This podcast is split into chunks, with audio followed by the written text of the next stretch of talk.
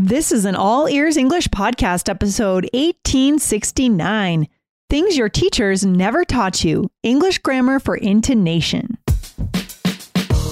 Welcome to the All Ears English podcast, downloaded more than 200 million times. Are you feeling stuck with your English? We'll show you how to become fearless and fluent by focusing on connection, not perfection, with your American host, Aubrey Carter, the IELTS whiz, and Lindsay McMahon, the English adventurer, coming to you from Arizona and Colorado, USA. To get real-time transcripts right on your phone and create your personalized vocabulary list, try the All Ears English app for iOS and Android. Start your 7-day free trial at allearsenglish.com/app. Before hearing today's episode, you may not have realized that grammar can boost your intonation. Don't miss this. Today you'll learn how to draw interest with 3 grammar structures for complex sentences, which can create life-changing connections. Another day is here, and you're ready for it. What to wear? Check. Breakfast, lunch, and dinner? Check. Planning for what's next and how to save for it? That's where Bank of America can help. For your financial to-dos, Bank of America has experts ready to help get you closer to your goals. Get started at one of our local financial centers or 24/7 in our mobile banking app. Find a location near you at bankofamerica.com/talktous. What would you like the power to do? Mobile banking requires downloading the app and is only available for select devices. Message and data rates may apply. Bank of America NA, member FDIC. How's it going, Aubrey? What are you up to today? Ooh, what am I up to today? My kids went to school. It actually rained last night and it might rain later. So it's very exciting in the desert when it rains because it's so rare and it smells so good. Ooh, I love that. Does it rain more in September than any other time of the year in Arizona? Yeah, we have a monsoon season in August and September where it will just dump buckets of rain and then there's flash floods. It can actually be really dangerous. Yeah. So yeah, it's this monsoon season, but also really nice to have some weather. Any weather besides just sunshine in the desert is nice. I think a lot of our listeners live in places where there are monsoons, right? I know we had one in Colorado. I don't know if it was technically a monsoon. We had flooding in Colorado a few weeks ago. So heavy rains. Craziness. Yeah, that's been happening all over in the West, all over there in Las Vegas. There was some crazy flooding recently. Yes. Nuts. Yes, I love it. What are we getting into today? Are we talking about, I feel like we're talking about grammar and intonation. Mm-hmm. I never would imagine those two things would come together, but they are. Yeah, you don't think about these being related, but this is something your teachers didn't teach you, you guys, is that sometimes the grammar you use can make it easier for you to have interesting intonation. And that's what we're going to show you today. This is going to be great, but I want to start with a question for you, Lindsay. Okay. To highlight one of the grammar forms we're teaching, let me know when you knew that you were moving away, what's something that you wanted to do in Boston before moving? Oh, that's a great question. I wanted to make sure I spent lots of time on the Esplanade. The Esplanade is an area where you can walk along the Charles River and at sunset. So I wanted to make sure I joined like my run groups and went on lots of runs along that river because it is gorgeous. And there's a lot of runners in Boston for that reason. Okay, so before moving to Colorado, you wanted to get in all the running and the beautiful places. Before moving to Colorado, I wanted to get in all the running. You got it. That is awesome. So yes, we're using one of our grammar forms there, but we're going to share this came from a question in a live stream that we did where someone asked, can I just use simple sentences to make grammar easier? Or do I have to be using compound and complex sentences? And this is what we're talking about today. No, guys, don't just use simple sentences. It makes your speech so choppy. It's not how natives talk, but you can also really simplify the way you create these interesting sentences. So that's what we're here to help you with today. Yeah. I mean, at your level, you must use complex sentences. If you're still using simple sentences, you are not reaching your potential, right, of connection, right? That ability to connect when someone hears you say something in a more advanced, interesting way, we don't want to miss that, guys. Exactly. And on top of that, you don't want your intonation to be boring or monotone. And when you only use simple sentences, you can't help it because you don't right. have enough room in the sentence, enough happening to get that interesting intonation. So it's going to necessarily sort of be flat and monotone. We don't think about this. The way to get interesting intonation is to have interesting clauses in sentences, grammar that makes it easy to use that interesting intonation. I love it. So the answer is yes, you have to speak in more complex terms. And the reason is not because you want to look smart and sound fancy. It's because we want you to sound interesting. And again, as Aubrey said, when you're using simple grammar, you're stopping your sentences, right? Your choppy stops all the time. That's the problem. Exactly right. So imagine Lindsay's intro if she just used simple sentences and say, I moved to Colorado. I wanted to run.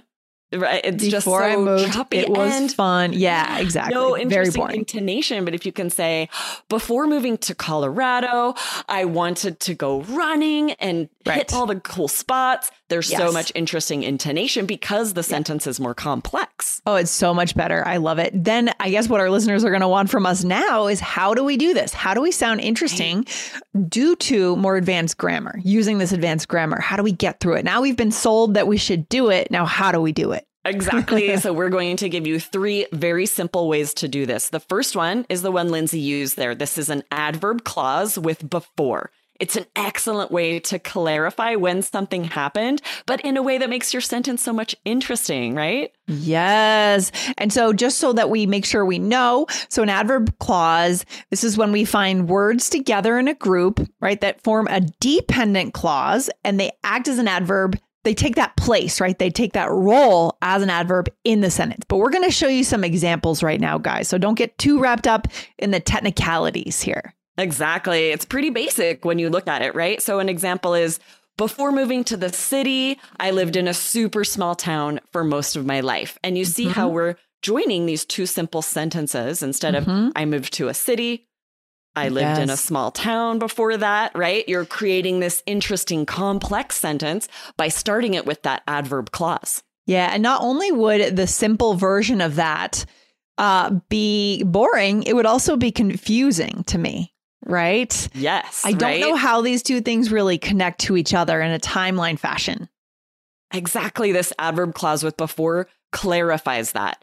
It makes it smoother. It makes it more clear, like you said. And because of that, this is actually really good for job interviews when you're sharing past experiences. Instead of it having be choppy and disjointed and confusing, it makes it really clear.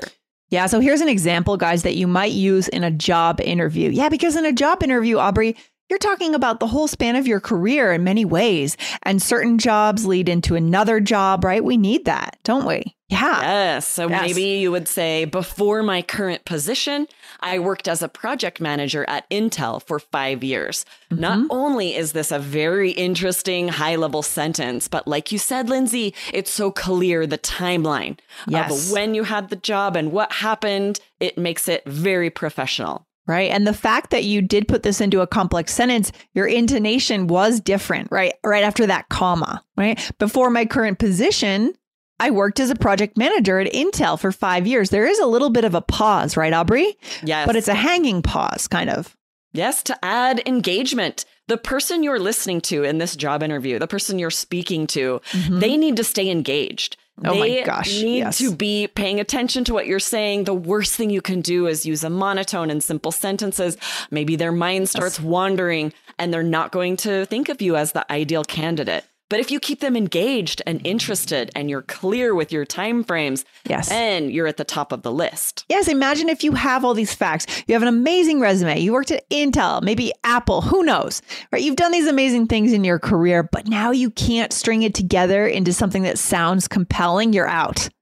Right? It'd be such a bummer. I know, right? What we want to make sure that doesn't happen to you guys. We want to help you get the winning career that you want. right? That's why we're here today together. Good stuff. Yes. Okay, let's jump into this second one. Yes. So this is a relative clause with the word who, another complex sentence. Mm-hmm. And this is where we're creating a dependent clause that has a subject and a verb. Okay. It can't stand alone as a sentence because it's not an independent clause, right? Mm-hmm. Sometimes we call this an adjective clause because it functions as an adjective. It gives information about a noun. So give us an example, Lindsay. Yeah, let's go straight to the examples, right? Here we go. My dad, who's always watching cooking shows, actually is not a very good cook. Oh, I love that sentence. It is packed and loaded with interesting stuff. And imagine if it were all simple sentences, right? My dad watches cooking shows. He's not a great cook, though. It's just like there's more monotone for sure, because I just don't have the space in a complex sentence to make it interesting.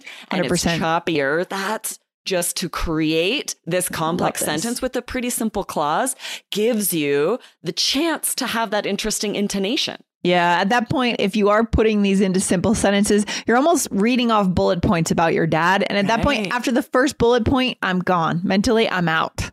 I know, right? Suck me in with interesting intonation with a complex sentence. Here's another example. I would say this about my daughter. I'm extremely proud of my daughter who worked very hard to earn excellent grades. Yes. Of course, that could be simple sentences, but it's so much more interesting, engaging when it's a complex sentence. I love it. And just because we have these commas, we have this complexity, Aubrey, let's go through the intonation and again, how our listeners heard how it's different, but I want to kind of pick it apart real quick. Right? Yes, I love that. So I'm definitely going to add interesting intonation to emphasize the adjective extremely, extremely proud. Yeah, I'm extremely proud of my daughter. And then, like you said, there's a comma there. So there's a pause. Right. And then I'm again picking up the intonation, who worked very hard. And I'm emphasizing that adjective, very hard. Yes. And then we drop a little bit on the verb to earn. Mm-hmm. And then emphasize the adjective, excellent grades. Yeah. I mean, my favorite part about this is that it's that pause right there where we see that comma, but it's like a pregnant pause, kind of, as they call it, right? It's a hanging pause. I know something else is coming, right? It's so good. Exactly. It's a cliffhanger. You're adding that interest of like, what is going to be said next. Yes. Or I'll just repeat the first one because this one has really nice pauses.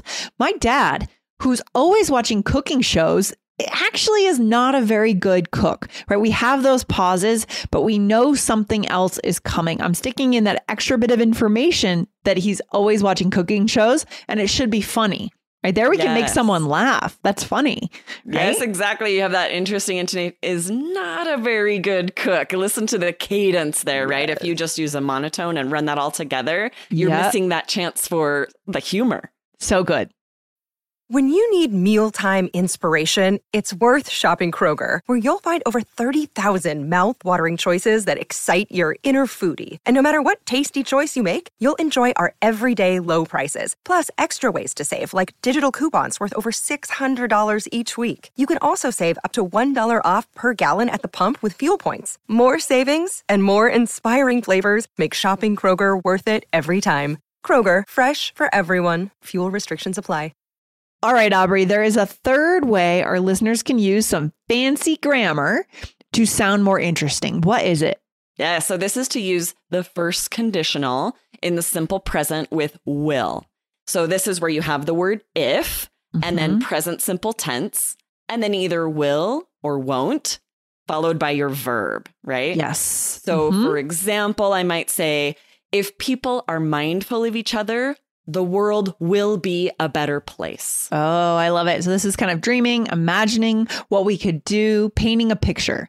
If you listen to this podcast, your English will improve. I could imagine in a job interview too, we could potentially provide some suggestions. We want to be careful the way we word our suggestions, but the ways a company could grow. Right? Oh, you could sound very confident. Right? I could imagine the interviewer asking, you know, to find out how much you've researched the company. What's a suggestion you have for us to let us know how we could potentially grow? And this would be the perfect grammar form for that. This would be fantastic. It also sounds very confident because you're short. You're using will. This is something that's definitely going to happen. You know, if you improve your landing pages, you will have more leads on your email list, right? There are certain things we could say and do. So yeah, good. For sure. And the grammar is lending toward that confidence as well as the intonation that sort of naturally comes out when you have that pause, that grammar form. It's almost impossible to read it in a monotone. It just feels wrong. And so it's going to help inspire you, push you to use that interesting intonation. Yeah, you guys are going to become 10 times more interesting when you speak English after today's episode. But let's show our listeners exactly how to do it in a role play. So what are we doing here? Nice. So I wanted to do something a little more outside the box for this role play. This is definitely outside the box. I love it. You and I, Lindsay, are auditioning for a Broadway musical in this role play. Oh my gosh. Good luck. You too. Good luck to you. Are we competing for the same position then? Is that what's happening? Or we don't know. Okay. I don't know if that comes up, but yes, we're like sitting next to each other. I'm ready. Before the audition. So is this your first edition? No, actually, it's not even my first today. Before coming here, I had another audition down the street. My friend who actually told me about this audition may have been there too. Oh, there were a lot of people there. If I get the part, it will be a miracle. So fun. I love it. Yeah, you really came out and you said, hey, I have experience. Like I'm all over New York City here. I'm imagining we're in New York, right? We're probably for shows in New York and you've got a lot of London. Things turning. Yeah, I love it. Okay, so we used 3 different complex situation sentences here. What was the first one, Aubrey? Yeah, the first one I used that adverb clause with before to say, before coming here, I had another audition down the street. So I'm it's just an interesting way of saying where I was before and that I did something else, right? It's an interesting way to just make that connection, right? I'm having a more interesting conversation with you than if I just said yes. Or no. Right. What would you say? How could you even make this simple? I think this episode is going to fill in the gap for a lot of our listeners. It's going to fill in that gap to surge ourselves up to that native-like level. Because what would you even say, Aubrey, without a complex sentence here? The only thing you could maybe say is like, yes, I had one earlier. Right. And look at how choppy it is and how you're sort of closing down the conversation. It's whereas choppy, boring, the way I chose it, it opens that door for like, yes, I want to talk to you. I want to connect with you. Yes, I love it. I'm going to a conference next week and I'm going to be using a lot of these complex sentences to connect with people at the conference. Right. If you just come back with simple sentences, you lose the energy. That's the key. Totally. Right? Exactly. Yes. And then you used a great one with who. My friend who actually told me about this audition may have been there too. And you could see how that could be these choppy sentences, you know, oh, my friend told me about this audition. She may have been there. Yes. I mean, you get your point across, but with way more boring intonation. And this is also genius because now you've added a third person essentially into the conversation, my friend. Now this person, if they want to continue the conversation, they can ask about your friend. So you've added more material for this person to ask about and you have more chances for connection. Okay. Right. I could have said, you know, what color was her hair? I might have chatted with her. Yes. There's nothing better than finding that mutual connection. Someone maybe you both know. So good. Nice, yes. And then the last one, Aubrey, what do we say? So let's see, you said there were a lot of people there. If I get the part, it will be a miracle, right? Yes, exactly. So I use that first conditional simple with will in the present tense, right? And I love this. I use this a lot to say, if this happens, it will be a miracle, right? And you're using the conditional just to say it, to exaggerate, right? That's definitely an exaggeration. If I get part, it will be a miracle because there were so many people there. Yeah. So think about it. This could be the start of a really cool friendship, right? Between you two right there in the seats of the auditorium while you're waiting to audition. So good, but only if we're using interesting sentences and we actually sound interesting. I'm glad you threw in Broadway here, Aubrey. It's good stuff. I know. So fun. I loved going to shows on Broadway in New York City. We would try to play the lottery. You can play a lottery for the front row so we could get cheap seats. So did you ever win the front row? This is really funny. When we played for ourselves, we never won. But when friends would come and visit from out of town, we would go and play for them. we would win for them every time. That does not seem right. That does not seem right. But at least they got to go. They were only there for a few days. They were so excited to be able to go to these fun shows. Wicked was playing at the time, Chicago, In the Heights, some shows that were very long running. And if you're not in New York when they're playing, sometimes you miss out. Yeah, I think one of the longest running ones was Cats. I remember Cats was on Broadway for like 30 years, forever. I think, almost. It was incredible. God, what a cool thing. And Phantom of the Opera. Some of those have such a long run time that, but still, you got to go to New York to see it. Yeah, guys, if you're interested in Broadway, go check out the episode we did with Alan Seals. He talked about making it as he's a Broadway producer, and he talked about making it on Broadway, making it in New York City as an actor. So go check that one out from the summer, end of June. Good stuff. All right, good. So what's the takeaway for our listeners today, Aubrey? Yeah, guys, you need interesting intonation in order to have interesting conversations and connect with people without them getting bored and checking out, so you can have another conversation later. And sometimes grammar is the best way to do that. It's amazing that grammar is actually your solution to connecting. That's the message for today. So good. Good stuff, Aubrey. Exactly right. These complex sentences use these three to create those conversations. I love it. So good. So good. I will see you back here very soon. Aubrey, have a good day. Thanks, you too. Bye-bye. Bye. Thanks for listening to All Ears English. Would you like to know your English level? Take our 2-minute quiz. Go to allearsenglish.com/fluency score. And if you believe in connection, not perfection, then hit subscribe now to make sure you don't miss anything. See you next time.